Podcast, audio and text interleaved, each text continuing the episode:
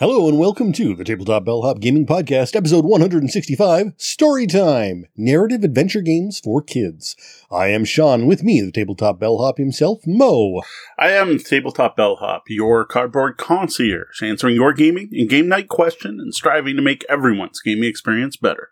We record here live Wednesday nights at 9 p.m. Eastern at twitch.tv/tabletopbellhop. Thanks for joining us, especially those of you here live in our chat room. So tonight, we've got someone looking for some narrative adventure-style board games to play with their 6-year-old, and we've got a number of great game recommendations for them. Then we review one of those recommendations with Chronicles of Avel from Rebel Studio. We wrap up with a solid week in review, including plays of Lost Ruins of Arnak, Chronicles of Avel and its expansion, our first play of Quacks of Quedlinburg with the Herb Witches expansion, Imperial Settlers, Codename Duet, and the very start of a new Charterstone campaign. Welcome to the Suggestion Box. Here we highlight some of our interactions with you fine folk. First up, a comment from Bob Lai about our Robotech topic from last week.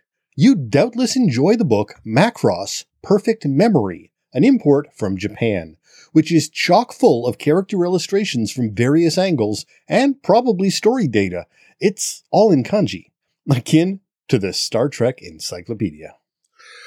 Well, thanks, Bob. That does sound cool to check out, though an English translation would definitely be more useful to me. Unlike some Robotech fans I know, I didn't actually bother to take courses in Japanese to enjoy my anime more.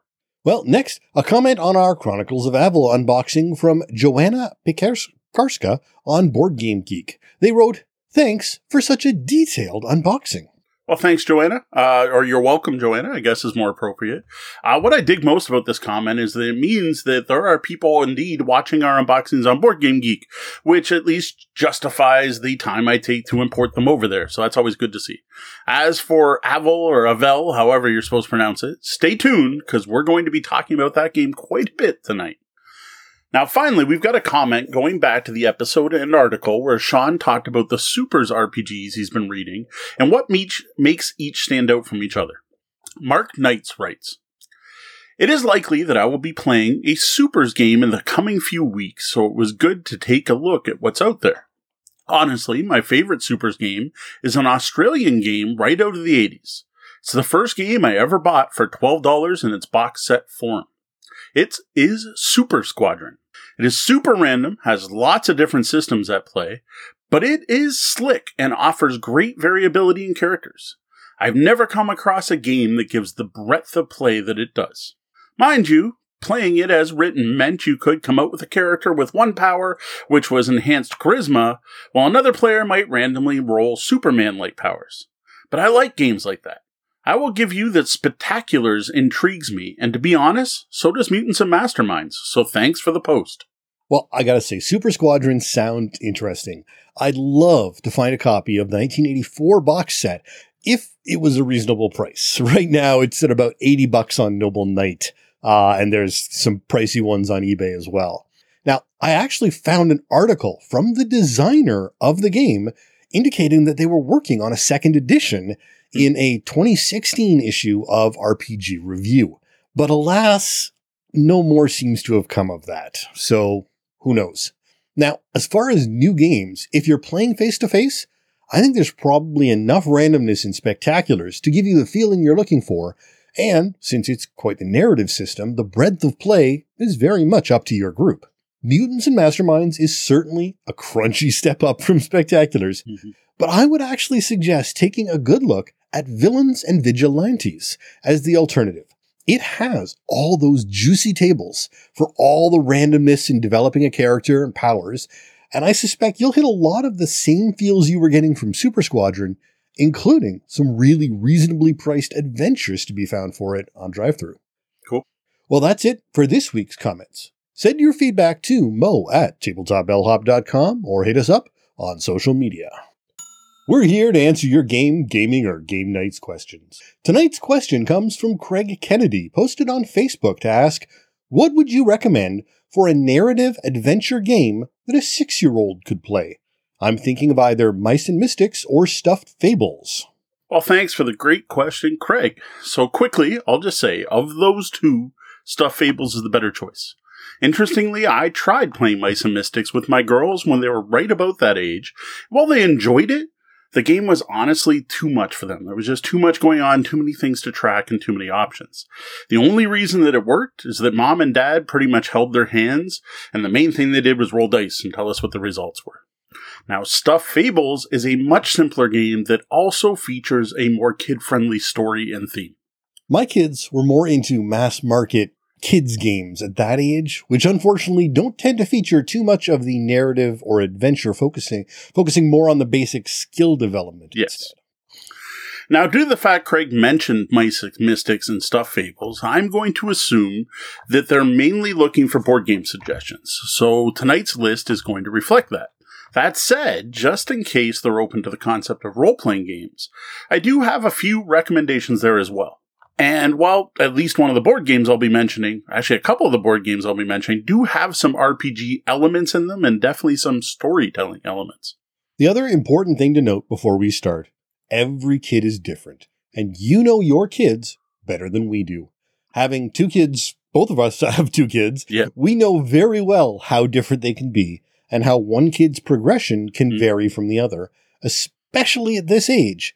Your kid's abilities could be very different from another 6-year-old. Yes. And at this age, at least as far as gaming is concerned, board gaming is concerned, tabletop gaming, the biggest skill that is going to be a variable here is the ability to read. This is going to be a big factor in which games they'll be able to enjoy and how much they'll enjoy them. Now, I made this list assuming that the child in question has at best a rudimentary reading level, and if any, and that the table would be helping them. So the adults at the table or older siblings or whatever would be working with them and coaching the kids playing. They wouldn't just be able to take the game and go play it in the other room, for example. As usual for these game recommendations lists, the following games are in no particular order. Nope, not at all. Though, like, there's a theme kind of in a way, and I kind of picked them out based on my shelves. But so number one, we're going to start off with Stuffed Fables, right? I mentioned this just a few seconds ago in a direct reply to Craig's question, but I really do strongly recommend this story-based game for younger kids for a few reasons. For one, the story is much more kid-friendly when compared to Mice and Mystics and some of the other storybook games. You are playing a young child's stuffed animals who are going to be guarding her during her first sleep in their big girl bed. This, of course, leads you to battling the monsters from under the bed and getting sucked into their world, and on an adventure that features a lot more than just battling bad guys. Now, two things that worry me about this game and playing with a 6-year-old is that there is a lot of reading at each chapter. So, like, the introduction to the chapter is basically a storybook, and the game is quite long, usually taking over an hour to 2 hours to play just one chapter, one page of the book. So your kid has to be willing to be read to or read and keep focus for a long period of time. I know many kids that don't have the passion for that. Now, that said, as long as you have somewhere to keep the game set up, I don't see any reason you would have to finish a full chapter every time you sit down and play. You should be able to basically stop and say, you know what, the next time it's mom's turn, we're going to stop here and we can play more tomorrow. Now, once you do finish Stuffed Fables, there's also a big box expansion called Oh Brother that was released in the middle of the pandemic, so not a lot of fanfare about this one, but it includes a totally new story, new challenges, new enemies, and new fables to tell. Now, if you manage to get through both of those, that's where I would recommend perhaps looking into Mice and Mystics for a similar storybook system with a little more crunch to it and a little bit more adult story. Well, not even adult, older kid story. There's kidnapping and stuff involved instead of stuffed animals battling dolls. So that would be my recommendation for next step. And by the time you get through all that, your kid's probably not 6 anymore anyway, so they'll probably be able to enjoy the game even more. Well, that was Stuffed Fables and its expansion, Oh Brother.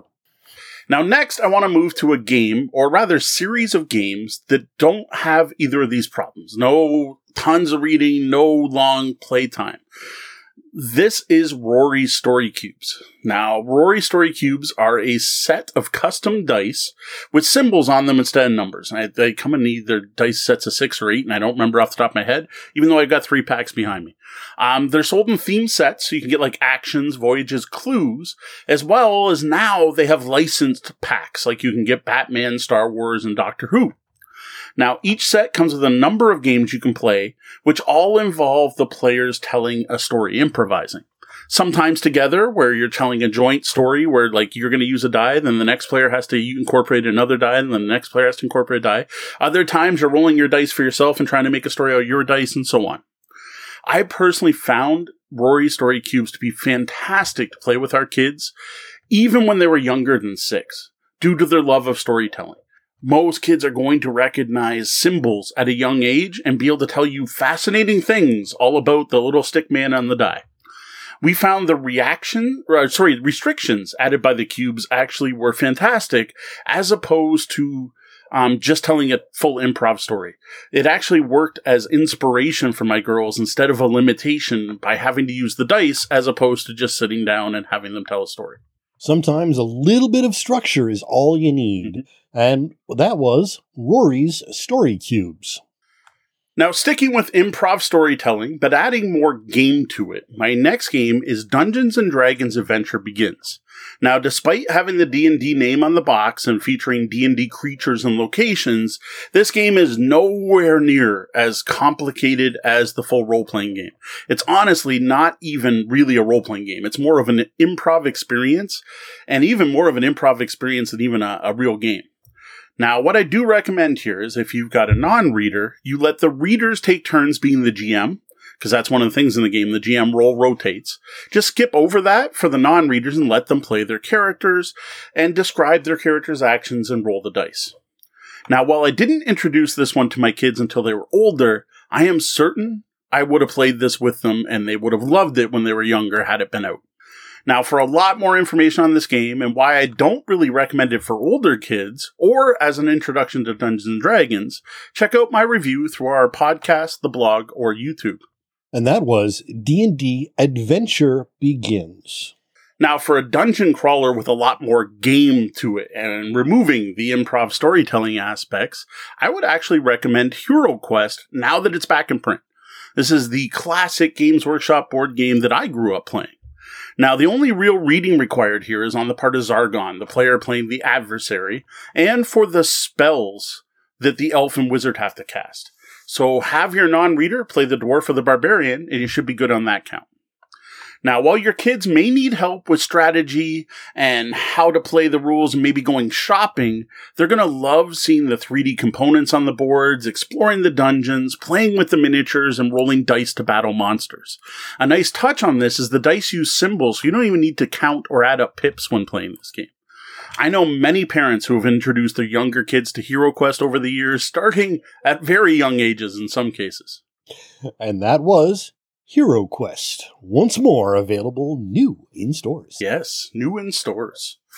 Now, sticking with the theme of adventure, but going back to cooperative games, next I want to suggest Chronicles of Avel. This is a 4-player tower defense game where players collect equipment through a unique touch-based bag-pulling system, explore a hex map, and prepare to defend the castle from a horde of monsters and the beast. Now, some of the things a young kid will really enjoy is getting to draw and color their own character, create heraldry for the character, the very cool inventory system, and the whimsical fantasy world, the non-threatening monsters in this game. Now, the cooperative nature means players can easily coach kids having difficulty. Now, our family has really been enjoying this game, and we've honestly had just as much fun playing with kids as with other adults. This is up there with Ghost Fightin' Treasure Hunters as one of the best kids games I've ever played, bar none. Now, learn more about Chronicles of Avel later in the show, as it's our featured review tonight. And that was Chronicles of Avel, which isn't quite available in North America yet, but should be soon. Now, speaking of Ghost Fightin' Treasure Hunters, any long-term fan of the show knows I can't make a kids' game list with including this great cooperative game. Now, there isn't a lot of story in this game, but it does have a storyish theme, and it's got that adventure side. You are sneaking into a haunted mansion, battling ghosts, and trying to collect a number of treasures and get them out of the house. Now, this uses the popular cooperative mechanic of everyone does something, then something bad happens. And in this case, the bad is the house filling with ghosts. If you ever get 3 ghosts in the same room, they become a haunt, and once you get too many haunts, the players lose. Now, along with this one, there is also the Creepy Cellar expansion that I think makes a great game even better. It adds some new twists while making the game a bit easier due to some randomness mitigation that was badly needed in a way. And that, like almost every list of children's games, is Ghost Fightin' Treasure Hunters. I need non-cooperative kids games, and then I can't, somehow wedge it in there. Now, my final board game for tonight is another cooperative one that actually has a bit in common with Avel, as that it also uses bags, though this time it's a bag builder, kind of like a deck builder, but with a bag, and that is Talisman Legendary Tales. This is a scenario-based campaign game where players are exploring, fighting bad guys, and trying to complete quests on a very tight time limit. Now, the game uses bag building where each asymmetric character gets their own bag with their own set of little chips in it. Fights are done by drawing tiles from your bags, hoping to pull the right symbols depending on which monsters you're fighting. Now, as you defeat monsters, you can also earn more items, which then get added to your bag. Now, unlike Avel, the tokens in this one are all the same size and shape, so this doesn't have that feeling thing. It's just using the bag as a random element where you're pulling random things. This features some great cooperative rules where you can actually pull from another player's bag. So if your wizard gets in a fight and it's against an orc and you need the fighter's help, you could get the fighter to pull from their bag to help. There's a lot going on in this game, though I will admit, for Talisman fans, this is pretty far detached from the original board game. Well, that was Talisman Legendary Tales, not just Talisman. Yes. Next, I want to highlight a couple of actual role-playing games, actual story games, that I think are great for kids, starting with Mermaid Adventures. Now, this was the first role-playing game I introduced my personal kids to, and it was around that age period. Now, this is a very kid-friendly role-playing game that uses a really simple dice pool mechanic tied to only 3 stats, where the big thing it encourages players to do is to come up with reasons to use their best stat to solve things, and solve things without fighting or combat. You also have unique mermaid abilities for all the different mermaid types, because they're not just fishmen in this. You've got sharkmen and I can't drawn a complete blank, octopus women, and so on.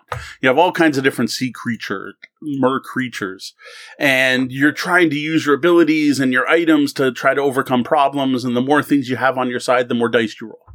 Now, the thing with this one, and this is an unfortunate caveat I have to add, is that you want to find the first printing of Mermaid Adventures and not the second printing, which is actually a source book for the PIP system, which is much less kid-friendly. Now, find out more about both versions of this game over on the blog. And that was Mermaid Adventures First Edition, not the newer PIP system rules, which aren't as kid-friendly.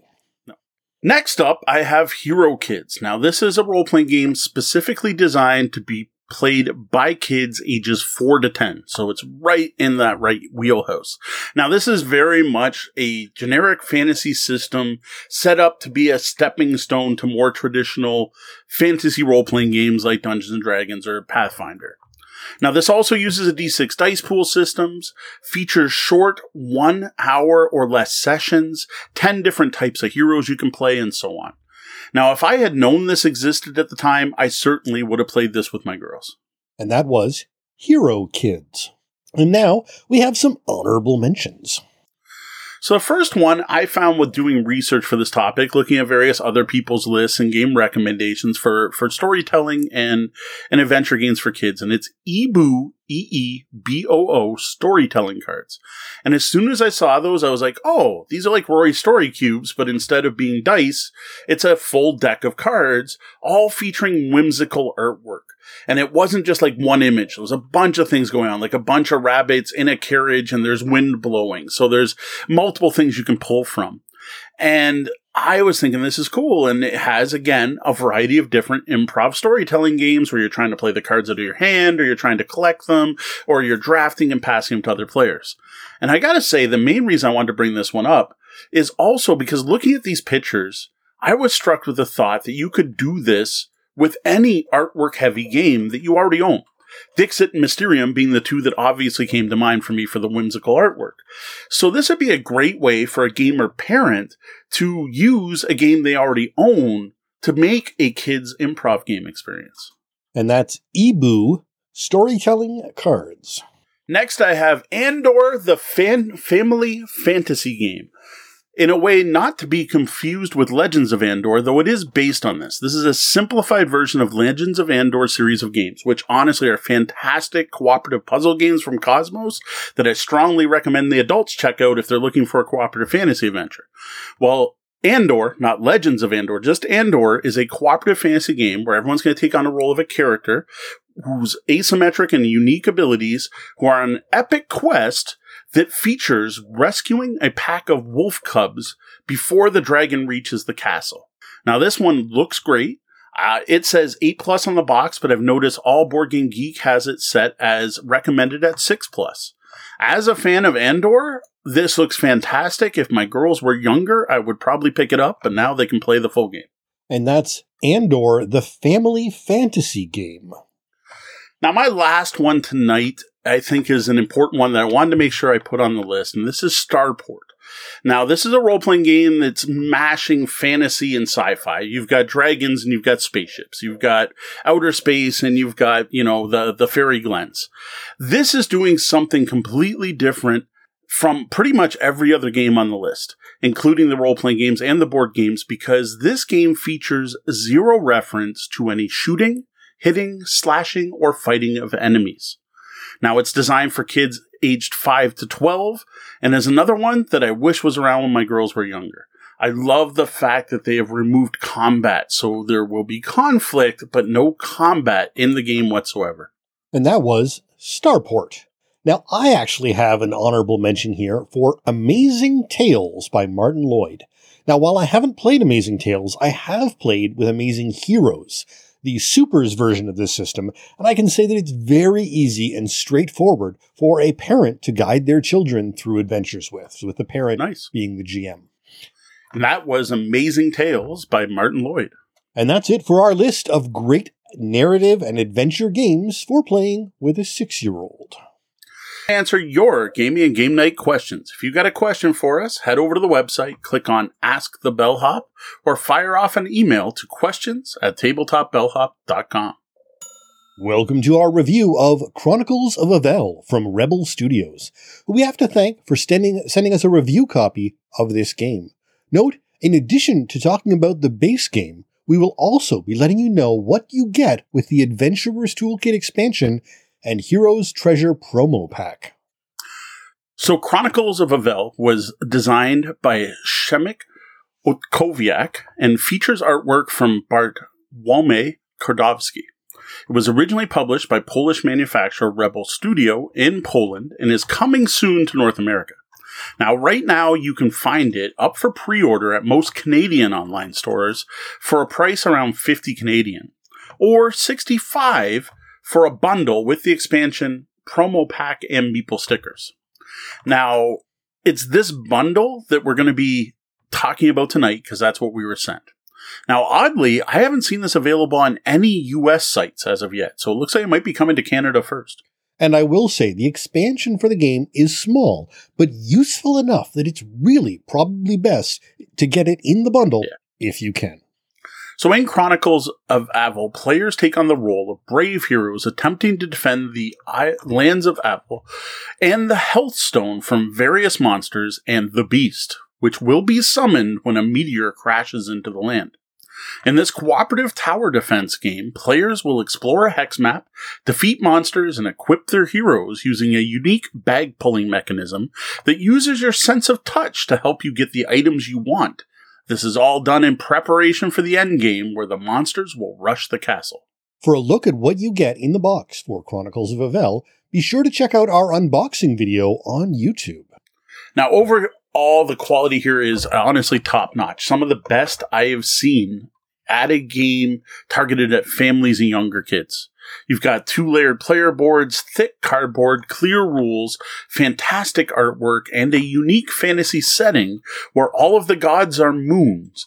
That all of this really makes this game stand out above many other family weight games. And as you learn about the gameplay, you'll understand why the component quality makes more of a difference than you might think. Now, how about you give us an overview of how to play Chronicles of Avel? All right, you start a game of Chronicles of Avel by building the map. This is done by first placing the castle and three set hex tiles around it, though they're in random order. But those three are always outside the castle every game. You then randomize the rest of the tiles and lay them out face down in a pattern based on how difficult you want the game to be. Now, the base game comes with a number of maps split over three different difficulty levels, with the expansion adding even more. You also pick what level you want the final fight to be by picking a meteor from strength 1 to 3. Now, this is placed on the appropriate spot on the map. With both of these sliders, right, like two different things you can adjust, this gives you a really wide range of challenges and difficulty levels. Which makes this a great game to grow with. Mm-hmm. So if you've got little ones, you can start things off easy, and the game can get harder as they grow, or if you want to break it out for grown-up game night, you can dial it up for that. Now, once you got the board set up, players make their characters, which my kids think is the best part of the game. This starts by grabbing a character sheet and then drawing or coloring in your character. There are boy and girl presenting sheets, and they're pretty fleshed out, but easy enough to draw over with a marker or softer pencil. Next, you're going to name your character, which you can do on your own, but the game actually provides a die drop table with male and female sounding names. And this is actually the first time I think I've ever seen a die drop table used in a board game, and I love it. Finally, players can create heraldry for their characters. Now, I'm going to bet that a lot of listeners may not be familiar with what a die drop table is, as they are a bit niche, and as you pointed out, rarely used in board games. Now, a die drop table is a graphical tool that allows the location of where the die lands to determine what set of values the number on the die represents. Now, once everyone's made their characters, you place the character sheet into the two-layer character boards, which are designed to hold the sheet between the layers, as well as give players a place to store their health counters and equipment. Now, each character starts with 5 health and 1 gold and 1 pull from the item bag. Now, the item bag is a big part of what makes Chronicles of Avel cool. In the bag is a mix of helmets, shields, weapons, and potions, each type having its own unique shape, so a sword feels different from a helmet. Now, when you need to pull an item from the bag, you say a short chant that lasts about 5 seconds, during which you can feel around to try to find the item type you want. When the chant ends, you have to pull your hand out, and you're stuck with whatever you got.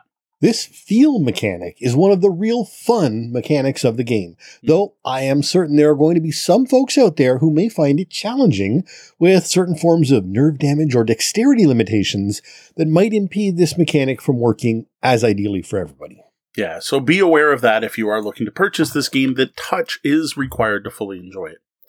Now, your character board has room for 1 helmet, 1 sword, and 1 shield. Any excess equipment, gold, and potions need to be stored in your pack, which is another cool part of the game because due to using a 2-layer board, the pack is actually set into the board and you can fit as much stuff into your pack as you can physically fit the cardboard tokens on the board without stacking anything. Like Tetris, but without regular shapes. Mm-hmm. These are more oblong, rounded forms than nice, neat cubes. Yes. Now, when done creating characters, everyone places their meeple on the castle and the game starts. Now, each round, players are going to take turns taking 2 actions. After all players have gone, the moon token advances towards becoming the new moon. With each advance, either monsters respawn or players gain 1 health. Once the token hits the end of the track, the game end game is triggered. Not the end of the game, but like the end game. A meteor token is flipped over, some new monsters are going to spawn, and the beast is added to the board, which is a nice tall 3D token that you put out. Now, from this point on, at the end of every turn, every monster, including the beast, will advance towards the castle. If any of them get into the castle, the players lose. So in many ways, a sort of standard tower defense progression. You've got your prep time, and then the monsters make their way in to test what you've built up. Now, the actions the players can take include resting to get 2 hearts back, moving 1 hex, revealing a new hex, like flipping over a new hex if you move onto a face-down one, attacking a monster that's already on a hex, or interacting with the hex they're on. And only 2 actions doesn't leave a lot of time to experiment when that meteor is on its way. Now, most hexes contain wandering monsters, and these come in 2 different difficulty levels, small and large, represented by how big the tokens are. Now, monsters are further split into 3 colors, which affect how the player's equipment works on them, without getting into too much detail. Now, hexes without monsters include useful sites where you can take actions like buying items, which gives you a pull from the bag, selling items by putting them back in the bag and getting some coins, upgrading the items you already own, which makes them way more powerful, placing walls around the castle. Each wall will prevent one monster from moving into the castle once, buying traps you can use against the beast, and more. And remember, it's a random layout, so you can only plan so much. Now, one rule I really like, and that adds to the family-friendly nature of this game, is that the monsters never attack the characters. It's always up to a player to initiate combat, and you can freely move around or pass monsters on the board. Now, this has the advantage of the game not requiring a GM player or any AI for the bad guys. Until the final round, they literally just sit there waiting to be attacked. And even in the final round, the only thing you need to do is they move one spot toward the castle every round, and every move has to be closer. Think of it as them resting, waiting to be awoken by the meteor. It's actually pretty thematic. Fair. Totally true. Now, combat in Chronicles of Avel is dice-based and pretty straightforward. Every hero starts with 2 green dice used in combat. They can earn additional red attack dice, blue defense dice, or yellow magic dice through upgrading their equipment. Now, non-upgraded equipment earns players either automatic hits or defenses against a specific color of monsters, or rerolls that can be used once per combat. Now, each baddie shows a set number of black or purple dice on them. When attacking, you roll all your dice and the bad guy dice together and check the results. Swords and claws do damage to the monsters or you respectively. Shields and broken swords cancel these out. The magic yellow die also has a symbol that can count as either a sword or a shield.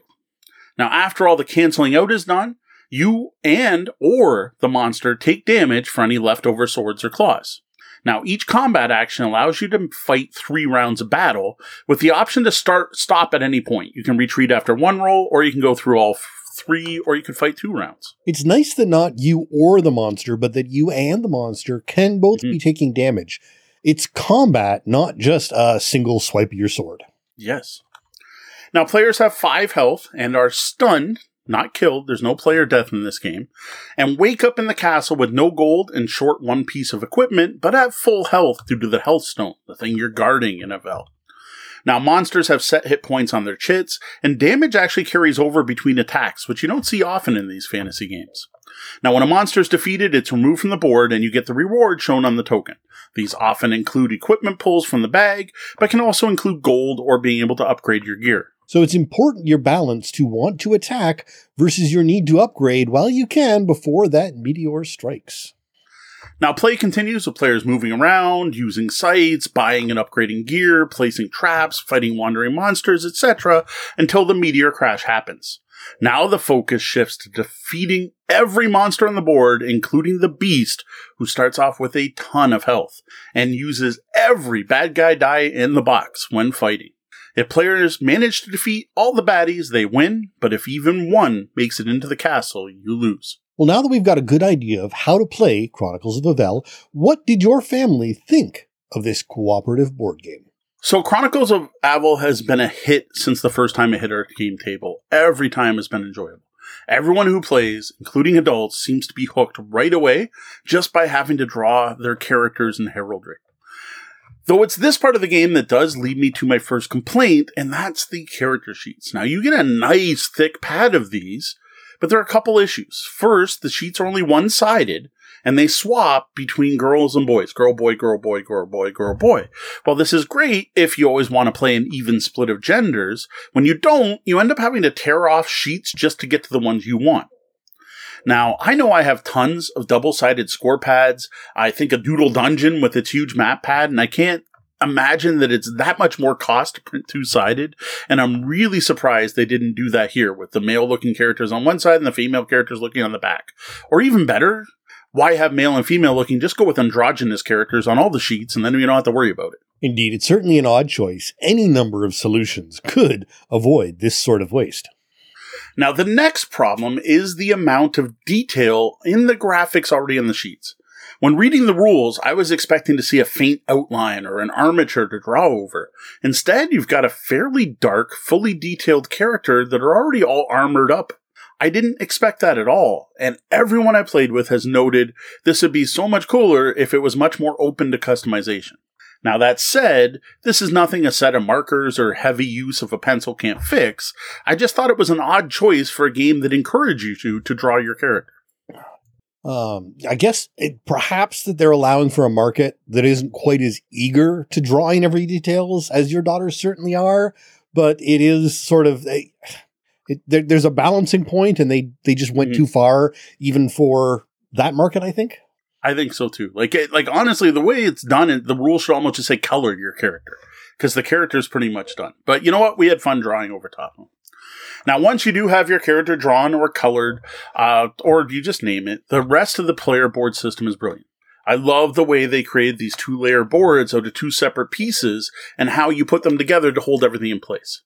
And more brilliantly is even the way they tied this into the inventory system, where different types of equipment slot specific into specifically shaped areas so they don't slide around, and you actually have to get everything to physically fit in your backpack to be able to carry it.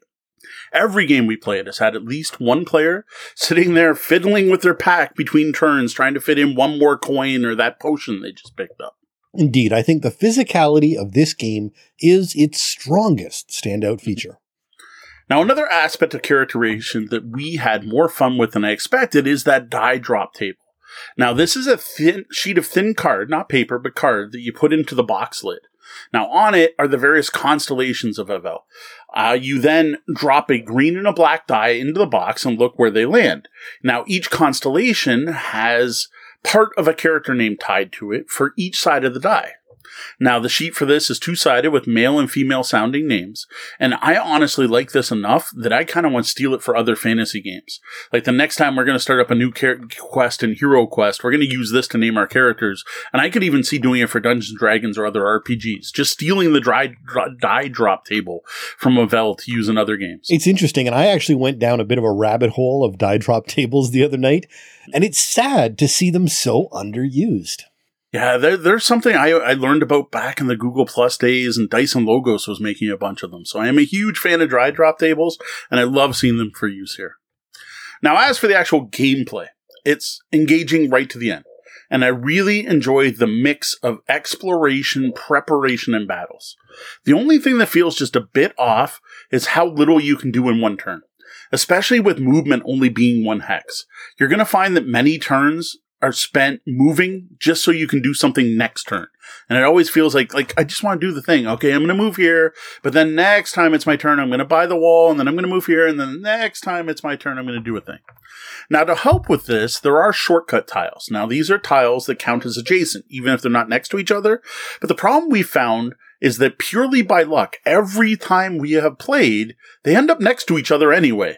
So you're not really saving a lot of detail. Like, I almost wonder if there's a way to pull one out to put in later or something, some system to make sure they're more spread out.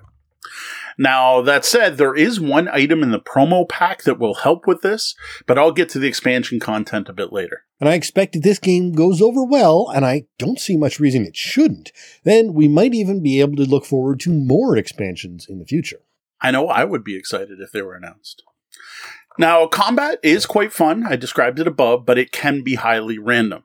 Now, this randomness is greatly mitigated by getting your characters equipped as soon as possible. You want to get that helmet, that shield, that sword. Now, most of the items start off good only against set monster colors, and using that to your advantage will greatly increase your odds of winning. And it's also worth upgrading as much of your equipment as you can, because each upgraded piece gives you permanent dice. Whereas the basic equipment can only be used once per battle, the permanent dice are used every roll in the game. The ability to back off in the middle of a fight is also interesting because it can lead to some tactical choices, especially with that rule of only being able to use your equipment once per battle, because you could go in, start a fight, fight one round, retreat, and then you use your second action to attack again, and all your equipment will be reset. So not only fun for the family, but some real tactical thinking can come into play as well. They haven't limited it and made it so kid-friendly that it becomes adult-unfriendly. Yeah, once we get into my final thoughts, that's definitely one of the things I will be bringing up, that this one's as fun for adults. Now, one thing that does set this cooperative game apart from other cooperative games we played with the kids, like Ghost Fightin' Treasure Hunters or Disney Sidekicks, is that Avel can be quite easy to win, especially with the default map and easy difficulty, the level 1 on the meteor. That said, even on the easy game levels, like the simplest game, it always felt tense, even though it was pretty clear we'd have to roll absolutely horribly to fail. And I think that's just because of the nature of the game with the whole build up and get ready angle. No matter how much you've done, that turn when you flip that meteor over and repopulate the board and put the beast out just feels tense. And then swapping to normal and hard difficulty adds two more monsters, up to two more monsters on the board. So I got to say, swapping that meteor from level 1, 2, 3 didn't do a lot to make the game feel much more difficult. Now, what does really change the difficulty is the different maps. And the main thing that amps up the difficulty is how close the beast is to the castle. In the basic game, it's 3 squares away. In the hard game, it's 2 squares away. And in the really difficult game, it's 1 square away. So the available dials really have significantly different impacts in how they adjust the game from a coarse, you know, easy, medium, hard to a sort of more subtle change. Now, an aspect of the game I didn't mention during my summary is that Chronicles of Avel comes with a separate booklet that includes a short story as well as descriptions of all the creatures you'll run across. Now, my youngest daughter loved the fact this was included in the game. Our first time playing, every time we pulled out a new wandering monster, she read out loud the entry for that monster. Now, once later playing with both kids, they would actually argue over who got to read the book next and which monster and whose turn it was. And I really like the non-standard fantasy setting with many familiar creatures with their own unique twists and some really cool new types of baddies, including an entire mushroom-based faction. I mean, I think the Goombas might argue with how original mushroom factions are, but it is always great to see products like this diverge from elf, dwarf, orc, dragon material into that, you know, that so many just sort of automatically default into. Yeah. I will admit there are goblins. I think they had to have put goblins in. Though if I remember, there's a goblin in each of the factions because they were the generic monster. Now, one thing I did try in regards to Avel was to play it just with adults. And I'm happy to say that while this game is aimed at kids, similar to Ghost Fightin' Treasure Hunters, it can be just as much fun for adults. Now, we played with Tori and Kat, and Tori in particular was smitten with it. He would have bought a copy online on the spot if it was available to purchase. He loved it that much. He also thought this would be a great game his mother would enjoy, as she enjoys lighter, less thinky games, but likes engaging games with stories.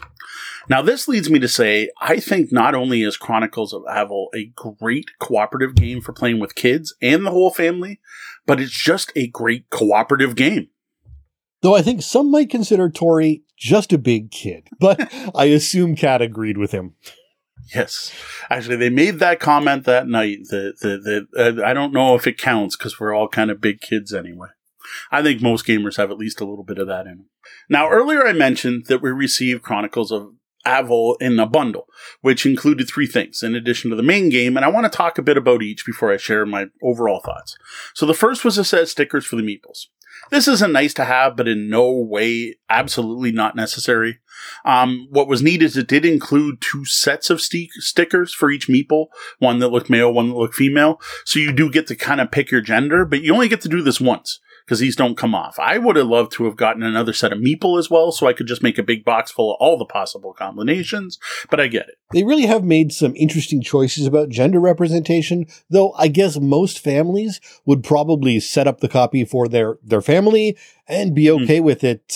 Not everyone has the wide variety of play groups or has to account for public play. Yeah, that's it. Actually what I ended up doing is we made 3 females and 1 male. Next is the Adventurer's Toolkit. Now, this is an oddly shaped expansion. It's kind of flat and long, and it's in like a wrap instead of a box that ends up being just 3 punch boards and a set of rules for how to use the new stuff on them. Now, the stuff includes a new item type, boots, which have their own unique shape that you can feel in the bag, that give characters rerolls at the basic level and more movement once you upgrade them. There's 3 new potion types, there's 3 new hex tiles that get mixed in with the rest, and 3 new large monsters, which are 3 demonic sisters, and rules for familiars. You get the familiars by defeating the sisters. There's also 3D cardboard ballista figures, which are one of the things you can purchase on the new tiles. Now, once built, these fire at the start of each round, dealing damage to monsters on their hex or 1 hex away. And this is actually the only way to do a ranged attack in the game, which was a cool addition. Honestly, this is a fantastic expansion that I don't see any reason you shouldn't pick up if you're picking up the core game. Like, I just recommend this one straight out. My only complaint is that this is a separate purchase. Like, to me, all of this just should have been in the main box, especially since the boots, because you can tell there's a spot for boots on your character card, and you know they pre-planned it. There was obviously designed to fit them. I think this is a really nice expansion. It's not much, but it seems like it would be too much stuff to include in the main box right off the bat and make the game just that much more difficult to handle, learn, especially for the younger audience. So it lets you get used to the game before adding in these new features. That's fair enough. Like most of these do break the original rules in some way. So fair. I can see it. Now, finally, we have the Hero's Treasure promo pack.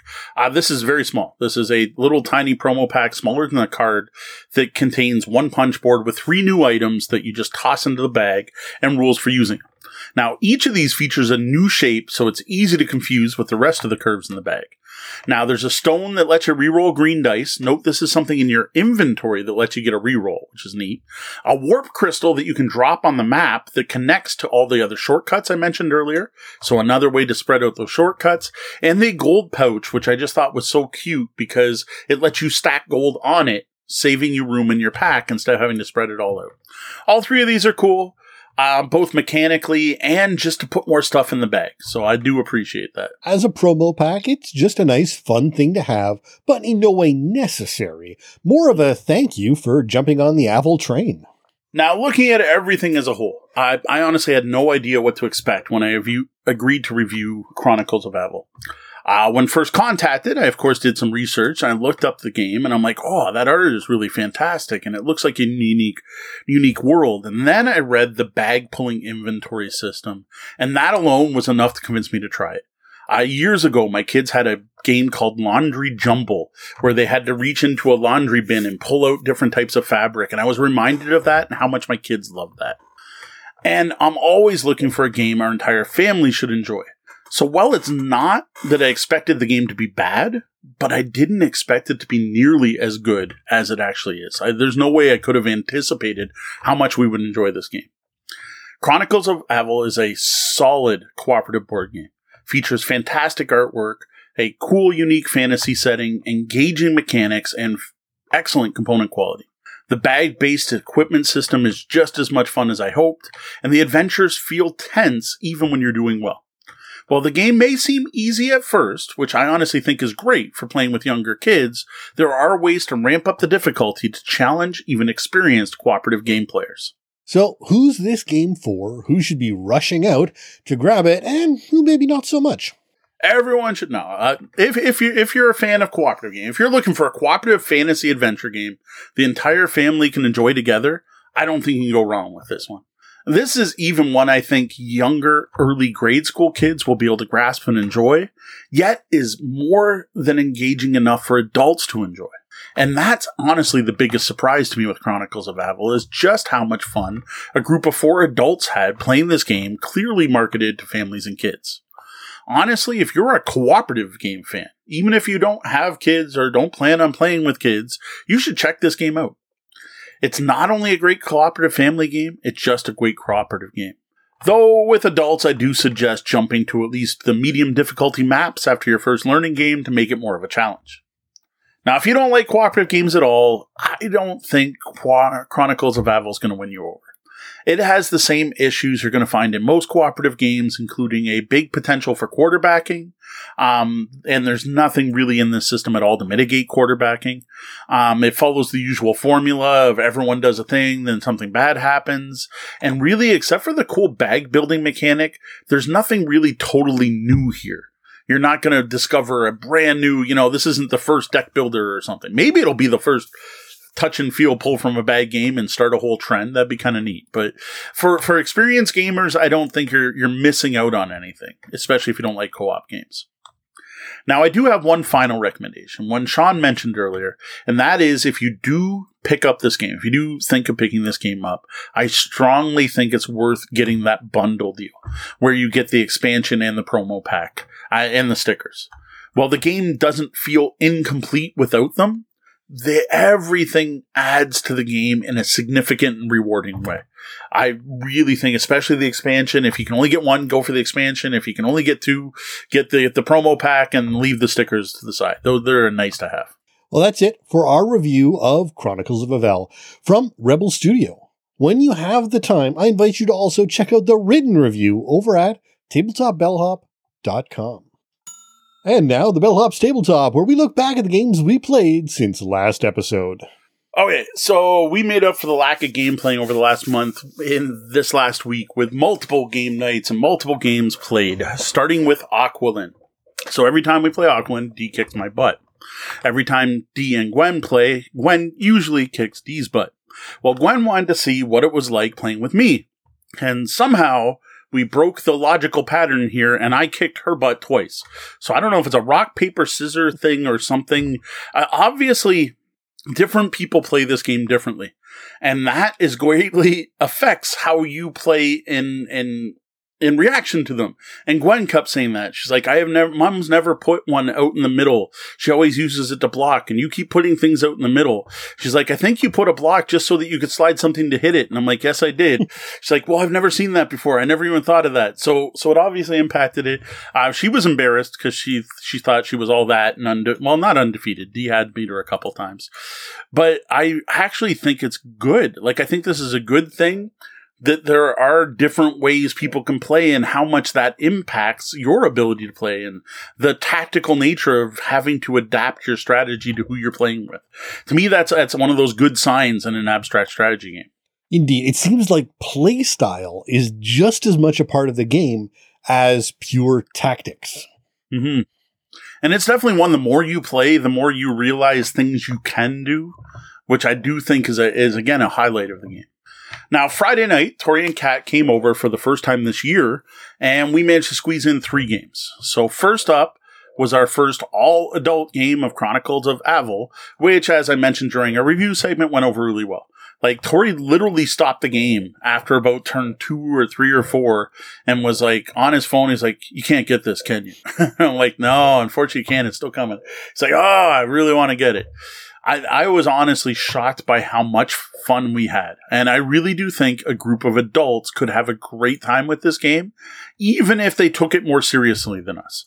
I honestly think a certain local group of gamers who take things way too seriously would still have fun with this game. I'm just picturing that. Sorry, because I know exactly what you're talking about. It's interesting. I was actually just reading through comments on BoardGameGeek about this game, and they're really high, although everyone is saying, you know, kids, kids, kids, kids, kids. And I think these are a lot of, again, they're hobby board gamers there. That's definitely where it's targeted. My favorite is someone who gave it a 3 because it doesn't come with shoes. That's literally their reasoning for getting a 3. I can kind of see it, except that's playing the system wrong. Yeah. But I did feel that was like put the boots in the main game at least. Give me the ballista are weird enough. Yep. But the boots are like I'm missing boots. Obviously, I can like the fact you can see it is a little annoying.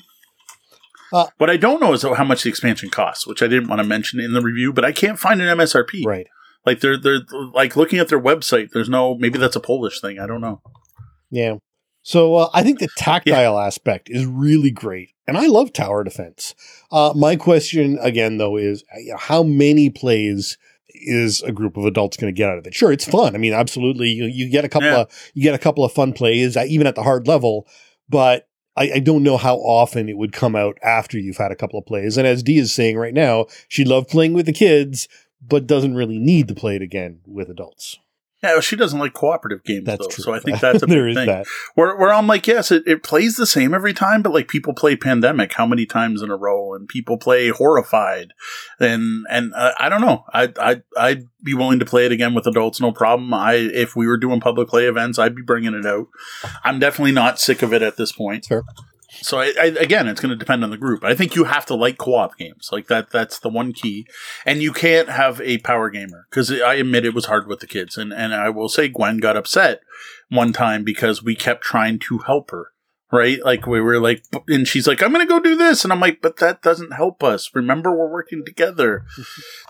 Right? Like if you go that, and then I got to make one kind of got the, well, if you think I have to go over here and build a wall, I'll go over here and build a wall. And I'm like, oh, we quarterbacked her, and I kind of felt bad. Yep. But it's cooperative. And I'm like, but what are you doing? And then I'll admit my other kid just wanted to explore every tile and ran around, and we tried to talk her out of it, but she's more strong-willed and did it anyway. Right. So yet we still won. So that's another indication of it. I got to say that the difficulty, like I the three difficulty on the meteor just didn't make enough impact. Right. Like it really Well, and that's didn't. What I like. I pointed that out during the review. I think it's interesting that you've got two different, you've got to find, and of course, you know, you've got the maps, mm-hmm. which make these big jumps in difficulty. Whereas the meteor adjustment is just a tiny little tweak left or right on that adjustment scale. And a comment to the person who left a 3, wait till you buy the expansion. Where you have to scan a QR code because they failed to include the instructions for how to set up the map with the expansion tiles. Ouch. I don't know. It's like a big sheet that you can download that's as big as the box, which I don't know if it was supposed to be in the original box. And well, that obviously won't fit on that small expansion. Right. So you literally have to go online to get maps for the expansion, which I didn't feel was necessary to call out, but was a little annoying. Fair. All right. Next. Jumping, leaving Avel in the pile of will never be played again in our house, possibly. No, the kids like it enough. I'm sure they'll do it. And my kids are old enough. They'll play it on their own. Next, we introduced Tori and Kat to Lost Ruins of Arnak. I think I oversold it at first, and I didn't realize this, but Kat does not like worker placement games. Back when she was 19, the first game night she came out to, I taught her a worker placement and she hated it.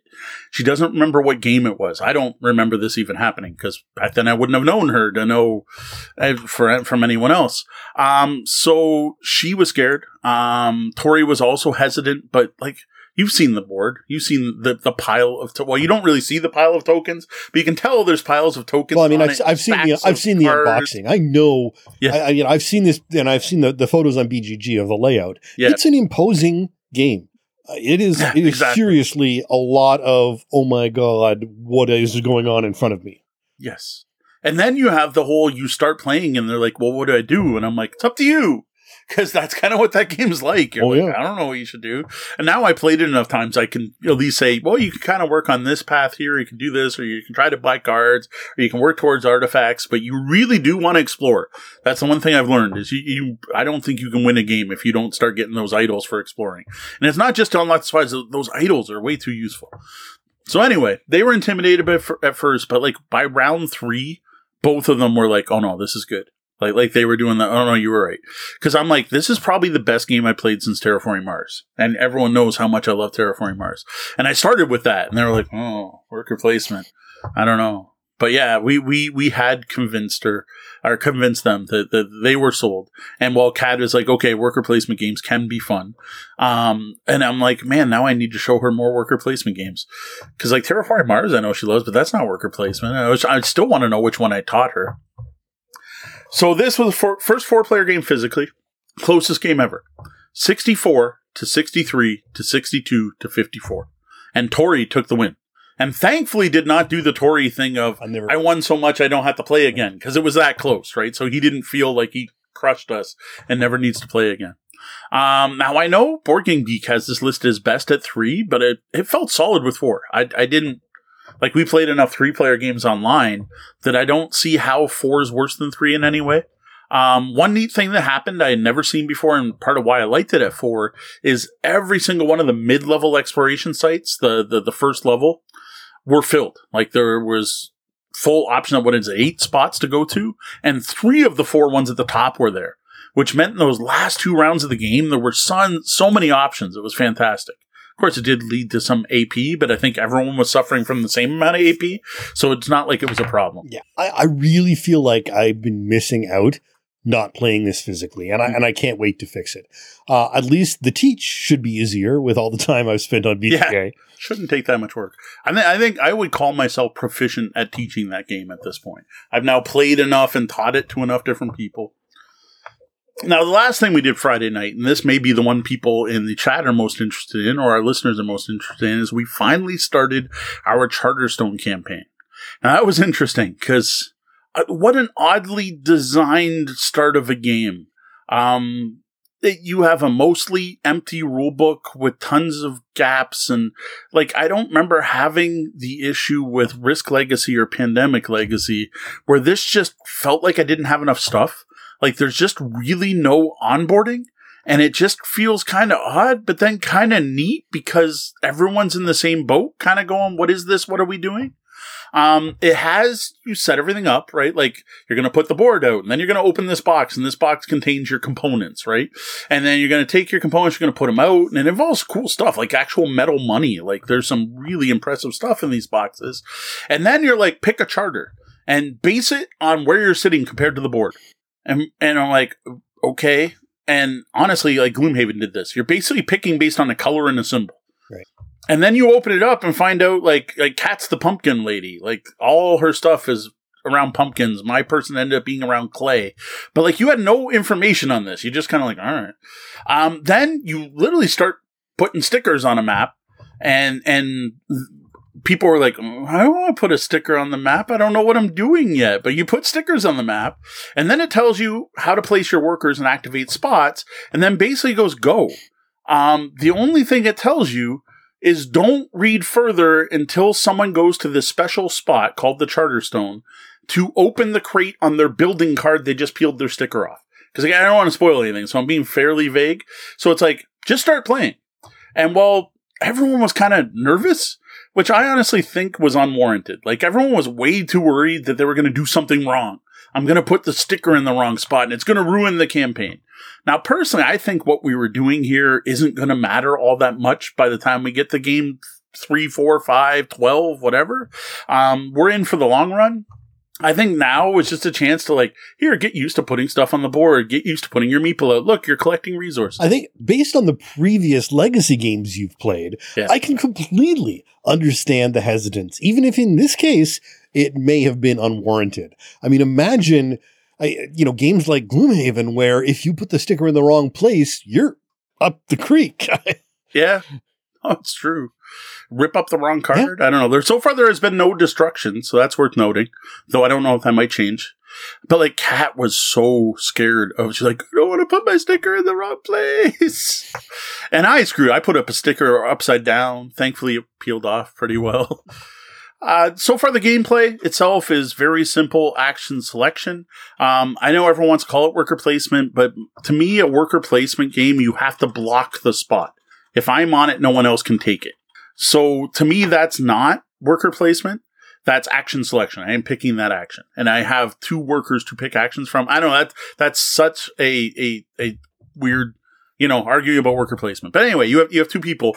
And what it uses is the Euphoria system, because that's also Stonemaier. That's why I say that. So you're going to either place a worker or take all your workers back. And at this point, we have 2 and one's bigger than the other, and there's no reason, so that's always interesting. There's 6 charters, and while each charter specializes in a different resource, so there's 6 resources. You've got a spot to trade in your resources for gold. There's not end game scoring, but goals to achieve. Like, you shuffle a deck. It gave you 5 of them, I think, to start. And we had have 6 gold, have a good of each type. And I don't remember what the third one was. It's probably the one I didn't actually achieve. That you can try to do. There's a way to ship goods, which none of us the entire game shipped any goods. Once you unlock that crate, so very slight spoiler. It's all in game 1. It gives you buildings to build and unlocks a whole building. So now you finally have a reason for the resources you're collecting. Because up until that point, a pumpkin was no different than a brick. The game was very much a point salad. Like, most of those actions gave you points for doing things. Then there's, like, instead of getting points, you would get reputation. And that was area majority, where the person with the most rep at the end of the game got 10 points. So far, it just kind of feels like a generic Gateway Euro, with a bunch of your own mechanics, like your action selection, you're placing workers, you're collecting resources, trading the resources in, building things, as well as an area control. Like, it's all just stuff we've all seen before. And honestly, that's not a bad thing.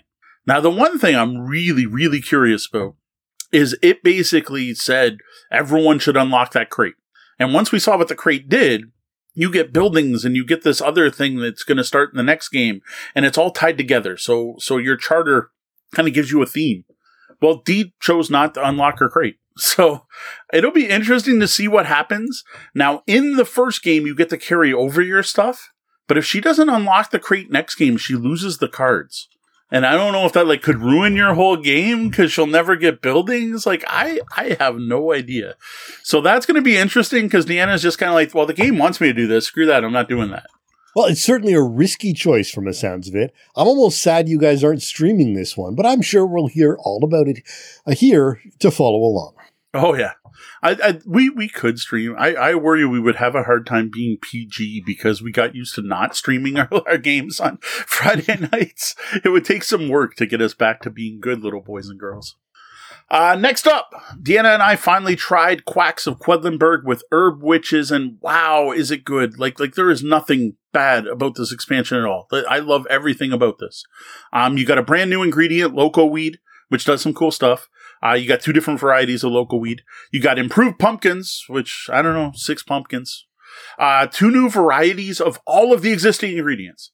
Now, remember when we bought the expansion for Imhotep, where you now have 10, 28 possible combinations? I have no idea what Quacks is up to, but it's ridiculous because there's now 6 different options for all of the basic ingredients that can be combined with every other ingredient in 6 different options. It's got to be in the billions at this point of possible combinations for ingredients. And then you get the herb witches themselves, which you have 3 witches. Actually, I'll get to those in a second. So we played 2 games. I want to talk about the recipe books first. So we played 2 games, and we played with all the 5 sides of the recipes. I guess we'll call it sides.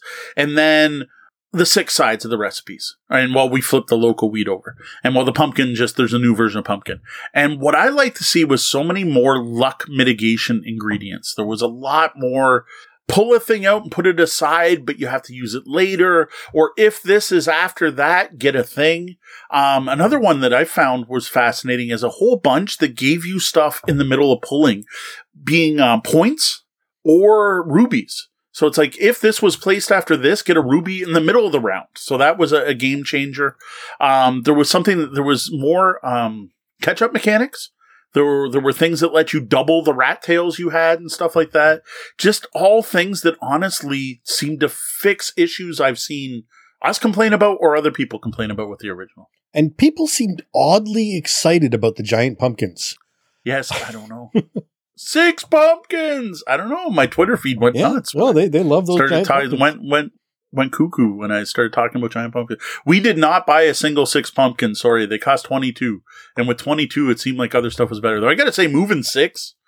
Oh, that's something I totally forgot in my notes here. So another thing it adds is the overflow pot. So now you can go past the spoon. Well, that's what that extra little thing was. Okay. Yes, I actually completely forgot about it until just now while talking to you. There's now an overflow pot, so you can actually go past. And what happens is your ingredients go in there but don't do anything. But then you add them up and divide them by 2 and get points. Okay. But it can still explode. So just adding the cherry bomb. So if you push it too far, you can still make your pot explode. What I love is this whole discussion here. You've talked about all this luck mitigation things. And yet you had that horrible pull that you showed on your stream. That was just awful. Was that not awful. Terrible? Did you see how much was in my bag? Oh, yeah. It was ridiculous. No, that was brutal. You just did not have a good pull. No, it's randomness mitigation, not removal. Yep. Now, as for the witches, every game you're going to play with 3 witches, and there are 4 varieties of each witch type. So you're randomizing between 4, and then randomize between 4, randomize between 4. And each of the witches seems to be themed to do different things, and they each have an ability that you're allowed to use once per game. And they track it, and you get a bronze coin, a silver coin, a gold coin, and each witch takes a different bribe, and that's just to show you've used it as you spend your coin. Those would have been awesome if they were metal. The stuff they do was really cool. There was one that was always based on buying ingredients as far as we saw, because we tried 2 of the 4. And it was, when you buy an ingredient, get an extra one for free, or when buying an ingredient, upgrade to the next level, or you can purchase twice or something like that. Or discounts on buying stuff. There were ones that give bonus points, and the bonus points one seemed to be based on what was in your pot. So it was like at the end of the round, or at the end of any round, you could pay this witch off and you would get points based on how many different colors you had. Or then the next one was how many of the same color. So there was ways to get bonus points. And then the best one, in my opinion, was the one that was randomness mitigation, which was stop and explode. Like if your pot explodes, you still get both things, or put the last two cherry bombs back into your bag, or things like that. And those were the two we saw, was ignore explosions. But I noticed the blue witch was all had to do with not exploding or putting things back in. And again, I thought this was awesome because it offsets some of the randomness. And as Sean said, some of the randomness. Now, Deanna in particular liked this because she thought it greatly improved the game, like kind of fixed it. Well, I always loved Quacks. I was the one that I was always pushing to play it. She didn't love it. She'd play it like, hey, you want to play Quacks? Yeah, okay, I'll play Quacks. But like if Tori and Kat were coming around, I'm like, let's play Quacks. She's like, well, couldn't we play Arnak or something else? Adding in the Herb Witches, now Deanna can confirm this, seemed to move it from a game she will play to a game she might sometimes want to play. Right? Like, I still don't think she's going to be like, hey, you know what we should do tonight is play this. But I think it's going to be one that she's going to be much more willing to play. Well, I think that's sort of the response we were expecting to hear. I'm glad to see the excitement for the expansion was well warranted. Oh, yeah. And they didn't hurt an already really fun game. Yeah. No complaints. Like nothing felt broken or overwrought, or it's a little more fiddly now because you have even more stuff to track, but that's about it. Now, Deanna and I also tried out the snake side of the board in Lost Ruins of Arnak, and I have to agree with the threads we saw on BoardGameGeek. This side does seem to be better balanced and definitely seemed to help with the runaway leader problem I was seeing in two-player games previously. I actually enjoyed this side of the board quite a bit more, though I have to say I did totally mess up my last turn of the game, which cost me the entire thing. Like, up until that point, I was doing great. Might have even pulled off my first two-player win, but I messed up so bad, and you played Arnak, so you know how bad this is. I had to discard 5 cards at the end of the game with nothing I could do with any of them. Now, this was 100% my fault, not a problem with the game or my opponent, but highly frustrating. Yeah, that's rough. It's good to know here that the difference is as advertised, because I know I'd run into that snake side solves problems thread a number of times in discussions. Now, my last game of the week was a Sunday game of Imperial Settlers over at Brenda's place. I've been enjoying rediscovering this card-driven city-building game, and it was cool to play a game with all 4 factions in play, just to see how different they each play. Now, I played the Samurai this time, which is a faction whose buildings can be raised by themselves or their opponents. They also added in an endgame scoring mechanic to the game, which I was a little too obsessed with, because I managed to max out my endgame scoring, but then it still wasn't enough to take the win. Deanna tried out the Egyptians for the first time, which, of course, were all about using workers to build with stone, as well as hoarding gold. Now, Gwen tried the Romans, but felt she had some difficulty with it because they start off feeling underpowered. And honestly, they really are. They only have 2 workers. But once you get an engine going, they can be one of the most powerful factions in the game. And I just think for her learning the game, she started off frustrating and then didn't really recover later, though she ended up, I think, coming in 2nd place. Now, Brenda loved playing the barbarians, disrupting everyone else's deals, and raiding our civilizations every turn. So that went over well. Overall, I am really enjoying Imperial Settlers. I'm glad that we've rediscovered it, and we've now had all the factions to the table. So we've now seen them all, I've relearned the rules, and I'm going to finally crack open my Atlanteans expansion that has been on my pile of shame since 2016, 2017, far too long. It's funny you're talking about this game again, because 51st State keeps throwing up in my mailbox all these. Everyone's going nuts over that. I know, it's supposed to be better. I know some people like that one better. Odd though, like you'd think I'd prefer post-apocalyptic, but for some reason, civilization and farming to me. You play a lot of Euros, better. So. Yeah. All right. Well, how about a look ahead? What do you have planned for the coming weeks? All right, so one of the things I did this past week was record 10 unboxing videos in a row. Yes, that's 10 different unboxing videos. I had packages show up from Free League as well as the Op the last week and cracked open those as well a few more of my holiday gifts. That's where Quacks came from, actually. It was from the holiday gifts. So this means I've got lots of games to sit down and learn to play, games and expansions. Now, this Friday is Genevieve's birthday. And Tori and Kat are coming over, and one of our plans for the day is to play some party games with both kids and Tori and Kat. So get all six of us down there.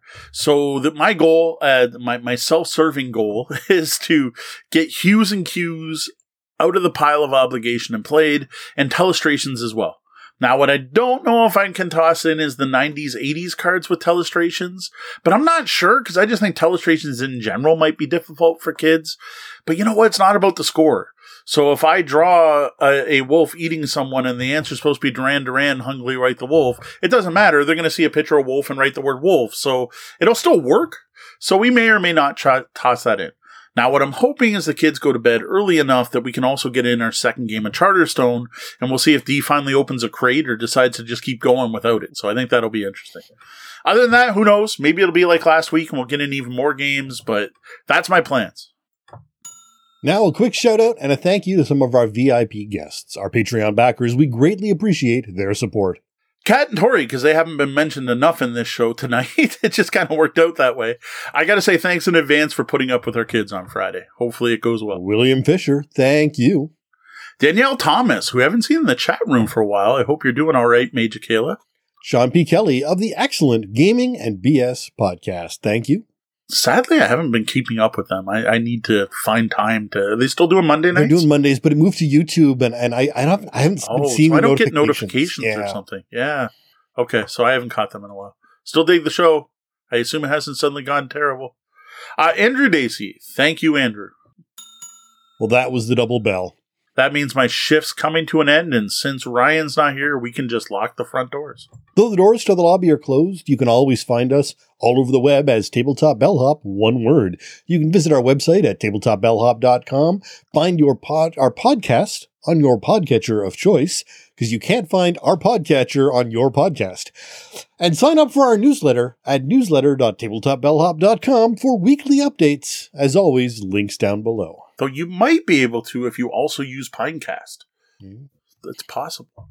Now, if you like the content we're providing and would like to support our continued efforts, that would be awesome. But if you really want bonus content, head over to patreon.com/tabletopbellhop. We give you bonus audio, access to a Discord channel, sometimes free games.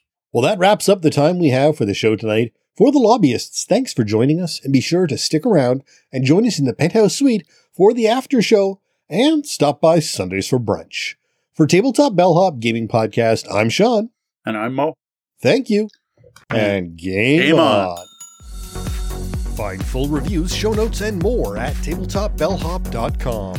Graphic design by Brian Weiss at RPG & Co. Music is Nimbus by Eveningland. The podcast is released under a Creative Commons Attribution license.